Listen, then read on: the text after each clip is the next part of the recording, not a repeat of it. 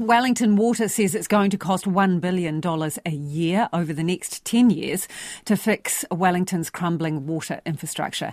In some parts of the region, over 40% of water pipes are leaking, and councils say they can't afford to fix the ageing infrastructure alone and want reforms to ease the burden on local authorities. Ashleigh McCaull reports. Wellingtonians are no strangers to leaky pipes, water outages, and even massive geysers appearing due to the region's ageing infrastructure. And it's not going to be cheap to fix. Wellington Water puts the cost stands at an eye watering $1 billion a year over the next decade. It says councils alone can't afford that and are asking for the government to help. Chief Executive Tonia Haskell is hopeful the new national led government will be keen to support separating water assets from councils. Now, if we carry on with the current um, council controlled model, we would face the same headroom issues that our councils have currently. So we'd need to talk with the government about what a model would be where that constraint can come off so we can take a more commercial approach to using our assets to fund the water infrastructure that people need. Porirua Mayor Anita Baker says an astonishing 41% of the city's water pipes are leaking.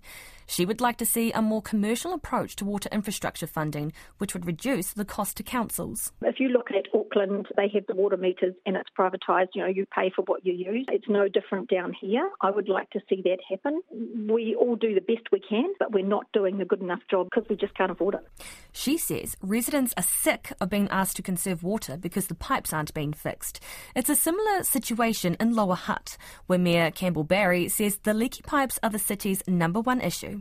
He's sick of the can being kicked down the road. If we aren't continuing to ramp up that investment in water infrastructure, uh, that the problem gets bigger. Uh, we've got over 230 kilometres in backlog of pipe renewals that we need in Lower Hutt alone, and it's going to take a number of years to clear that backlog. Mr. Barry is also calling for financial assistance from the government. Wellington Mayor Tory Whānau says the Wellington City Council will be in limbo until the incoming government decides how it will tackle the problem of ageing water infrastructure.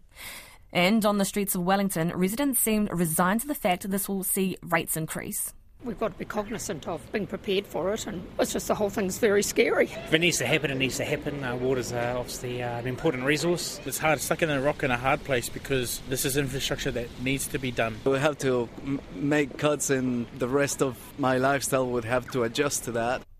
Upper Hutt Mayor Wayne Guppy believes the billion dollar a year figure might be an overestimate. They're extreme costs they're what they call unconstrained costing. So get a figure and you add 100% to it. And all their figures, where they don't have a detailed business case, they add 100% contingency. You know, until there's detail done, you don't get the exact figures.